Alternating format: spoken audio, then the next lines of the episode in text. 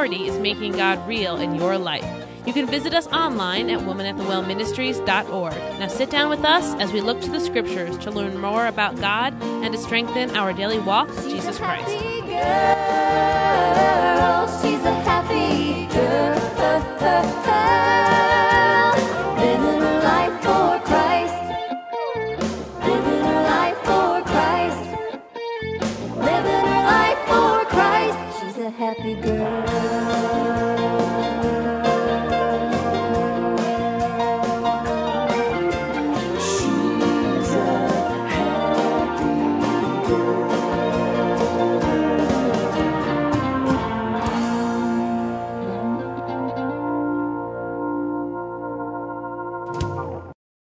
Join us in this broadcast, Giving Our First Fruits, as Kim Miller brings us a message out of Proverbs 3:9, which says, "Honor the Lord with thy substance and with the first fruits of all thine increase." Hello, and welcome to this broadcast of Woman at the Well Ministries. And the point that we want to ponder in our time together today is this: we are to give God first, our very best. It's very interesting to me how people seem to call themselves Christians who have no qualms about calling upon the name of the Lord in any situation. They have no problems associating themselves with Him, especially when they need something. But when it comes to listing their priorities, He doesn't always come out first. And then suddenly, if they're real religious, they'll look at how that looks and they'll rearrange what they write down and perhaps call Him first on paper, but their lives don't back that up with any data. It's interesting to me the number of people who will plan out their week doing this, doing that, doing this, doing that, and they've never thought about what God might want them to do, and they haven't allocated any of their time for service, and some of you don't even allocate any of your time for worship.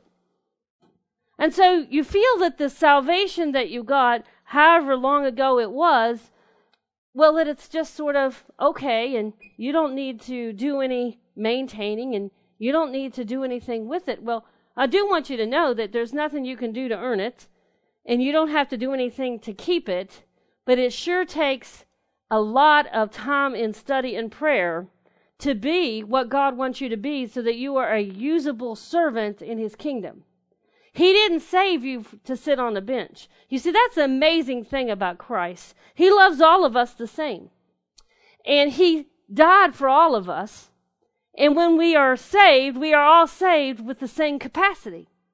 Now, we have different callings on our life, but I'm not any more saved than you are, and you're not any more saved than I am, and it really makes no difference what the world may think. The Lord loves us the same. And He's the same yesterday, today, and forevermore, and He proved that over and over again in Scriptures. Those who denied Him, He still loved. Those who served Him faithfully, He loved.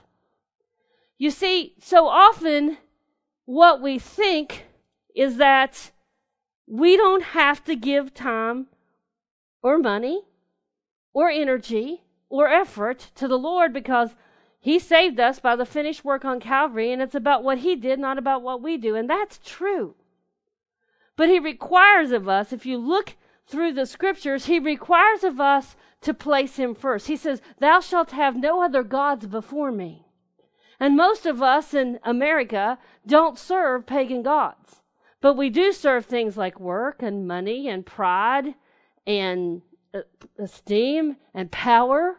And many of us think nothing about going out and doing our favorite hobby in the summer every Sunday when it's beautiful outside and totally forgetting about going to church. Oh, we'll do that when it's convenient. You see, it was not convenient when Christ died on the cross for us. And He saved us. It wasn't convenient for Him. And when He went to the woman at the well, He went there in midday knowing that people were out to kill Him. It wasn't convenient for Him to go out of His way, in harm's way, to meet her where she was, to give her what she needed. And you see, Christ has saved us that we might live our lives, presenting it to Him that He might use us, and He expects us to give us our first fruits. to give it to Him. That means your time, your energy, and oh yes, your money. He wants you to give Him your very best. Now, I find it interesting as I speak to people throughout my life and in the course of what I do for the Lord, who explain to me that they pray at night right before they go to bed. Well, I do too, and I think that's a fabulous practice. It's an amazing way to get peace. It's an amazing way to just shove off the day. It's an amazing way to just calm yourself so that you can fall off to sleep, so that your body can get the rest it needs to be ready for the next day. But I also know that oftentimes I fall asleep while I'm praying. So the Lord really hasn't gotten my best, because when I crawl into bed, I'm tired. I'm worn out some days. Some days I'm even a little troubled. Some days I don't even stay awake long enough hardly to remember what I might have even started a prayer with. And if that's the only time I've decided to pray, then I've not really done much business with the Lord. I've not worshiped Him. I've not thanked Him. I've not asked for any instructions, because I didn't give it the time that it took. But I've noticed that if when I wake up in the morning, before my feet hit the floor, I say a few words to the Lord, I realize my day gets off a little better. I realize that before I start my day, once I'm really awake and fully alert, if I spend time in the Word and I spend time in prayer, I ask Him for my directions for the day, I find my day goes much better. I find that I stay in His will much more easily, and I find that the devil is easier to defeat because the Lord is right there so close to me, not because He's moved, but because I've moved myself in His presence. And so if the devil's going to mess with me, he's going to have to mess with me in the presence of Jesus. And the Bible says that the devil will flee in the presence of Jesus. So you see, we are to give Him our first fruits. And in Deuteronomy chapter 26 and verse 2, He says, "That thou shalt take of the first of all the fruit of the earth, which thou shalt bring of thy land that the Lord thy God giveth thee, and shall put it in a basket, and shall go unto the place which the Lord thy God shall choose to place His name there." First fruits of the land. But perhaps it is best shown in this account in 1 Kings chapter 17, beginning in verse 8 and concluding in verse 16. He says, "And the word of the Lord came unto him, saying," we're talking Elijah here, and he says, "Arise, get thee to Zarephath, which belongeth to Zidon, and dwell there. Behold, I have commanded a widow woman there to sustain thee." So he's going to send Elijah off, and he has already prepared the way. The Bible says that I am the way, the truth, and the life, and no man cometh unto the Father but by me. The Bible says, "I shall supply all of your needs according to my riches and glory." The Bible says that you can do all things through Christ which strengtheneth you. So Christ is supplying your needs, and Christ is the way, and Christ is preparing the way. He is the light unto your path, and you can follow Him. And He says, "Come follow me, and I'll make you fishers of men." So then he says, "So he arose and went to Zarephath, and when he came to the gate of the city, behold, the widow woman was there gathering of sticks, and he called to her and said, Fetch me, I pray thee, a little water in a vessel, that I may drink. And as she was going to fetch it, he called to her and said, Bring me, I pray thee, a morsel of bread in thine hand. And she said, As the Lord thy God liveth, I have not a cake, but a handful of meal in a barrel, and a little oil in a cruse. And behold, I am gathering 2 sticks, that I may go in and dress it for me and my son, that we may eat it and die. And Elijah said unto her, Fear not, go and do as thou hast said, but make me thereof a little cake first, and bring it unto me, and after make for thee and for thy son." Now you think what this man of God has asked this widow woman to do, but remember that the Lord has prepared the way. Remember that this widow woman apparently knows the Lord well, listens to him, and has heard His voice, and He's commanded her to take care of Elijah. Now, she's got a son there. She didn't have enough food for her. She didn't have enough food for her son. She certainly doesn't have enough food for a stranger she doesn't know. But the Lord has commanded her, and He has commanded Elijah, and he must have thought, how bold is it for me to ask this woman who has nothing for anybody to give of me first? What faith on every end of this particular event. And Elijah said unto her, Fear not, go and do as thou hast said, but make me thereof a little cake first. You just read that in your hearing. It was worth reading again.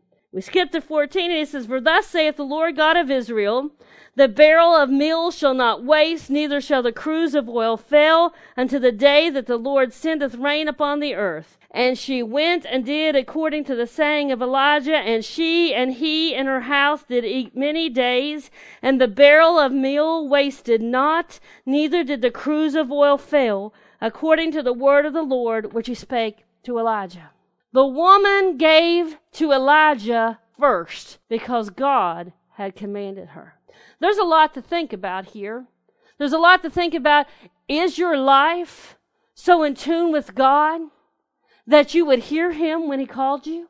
There's something to think about. Is our faith strong enough that we would believe that we could go to a woman and boldly tell her to give her all that she has while she feels that this is not enough even for her and her son? Do we have the kind of faith that would recognize God's presence in front of her and his direct will in her heart, so that when this individual comes to her in the name of the Lord and says, "Give me first," that he would give to her first? How many of you within the sound of my voice, myself included, how many of us would begin to look at our bills first and see what we needed to pay, and if we had anything left over, then we would give it? How many of us would finish all the checks off of our list for the day that we desperately need to get done? Then we would go visit the widow. How many of us would sit there and figure out, "Oh, this couldn't be what God wants. This doesn't work in any which way. This is useless," and delay until the blessing was given to someone else to go do it? You see, so often in our lives, we try to plan around what God wants us to do.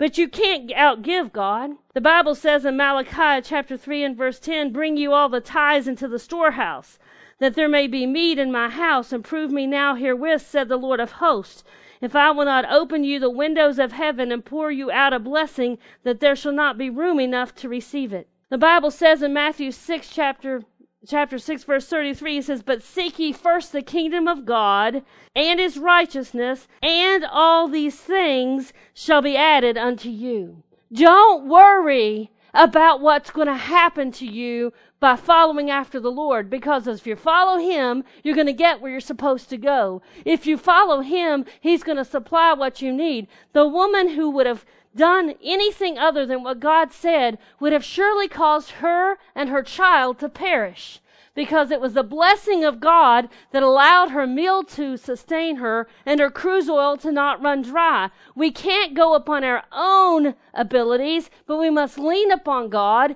and we must be willing to show him we love him and we trust him, and we must give him first of all that we have: our time, our energy, our money, our strength, and we must praise him in service and in all that we do. The Bible says, "And whatsoever ye do, do it heartily as to the Lord, and not unto men."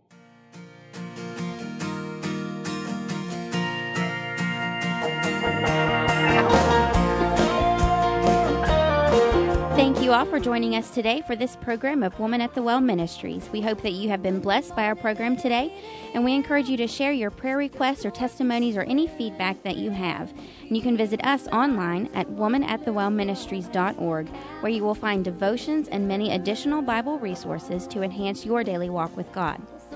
Woman at the Well Ministries is a nonprofit organization dedicated to serving our Heavenly Father, and it is through your loving and generous support that our ministry continues to bless others. If you're interested in partnering with Woman at the Well Ministries, please feel free to email us or write to us at Woman at the Well Ministries, P.O. Box 875, Milton, West Virginia, 25541. We would also like to thank the gospel group Fudge Creek for letting us play their hit song, "Happy Girl." We greatly appreciate your thoughts and your prayers, and you are all in our prayers. Remember that God loves you and you are loved. Have a wonderful and blessed day in the Lord.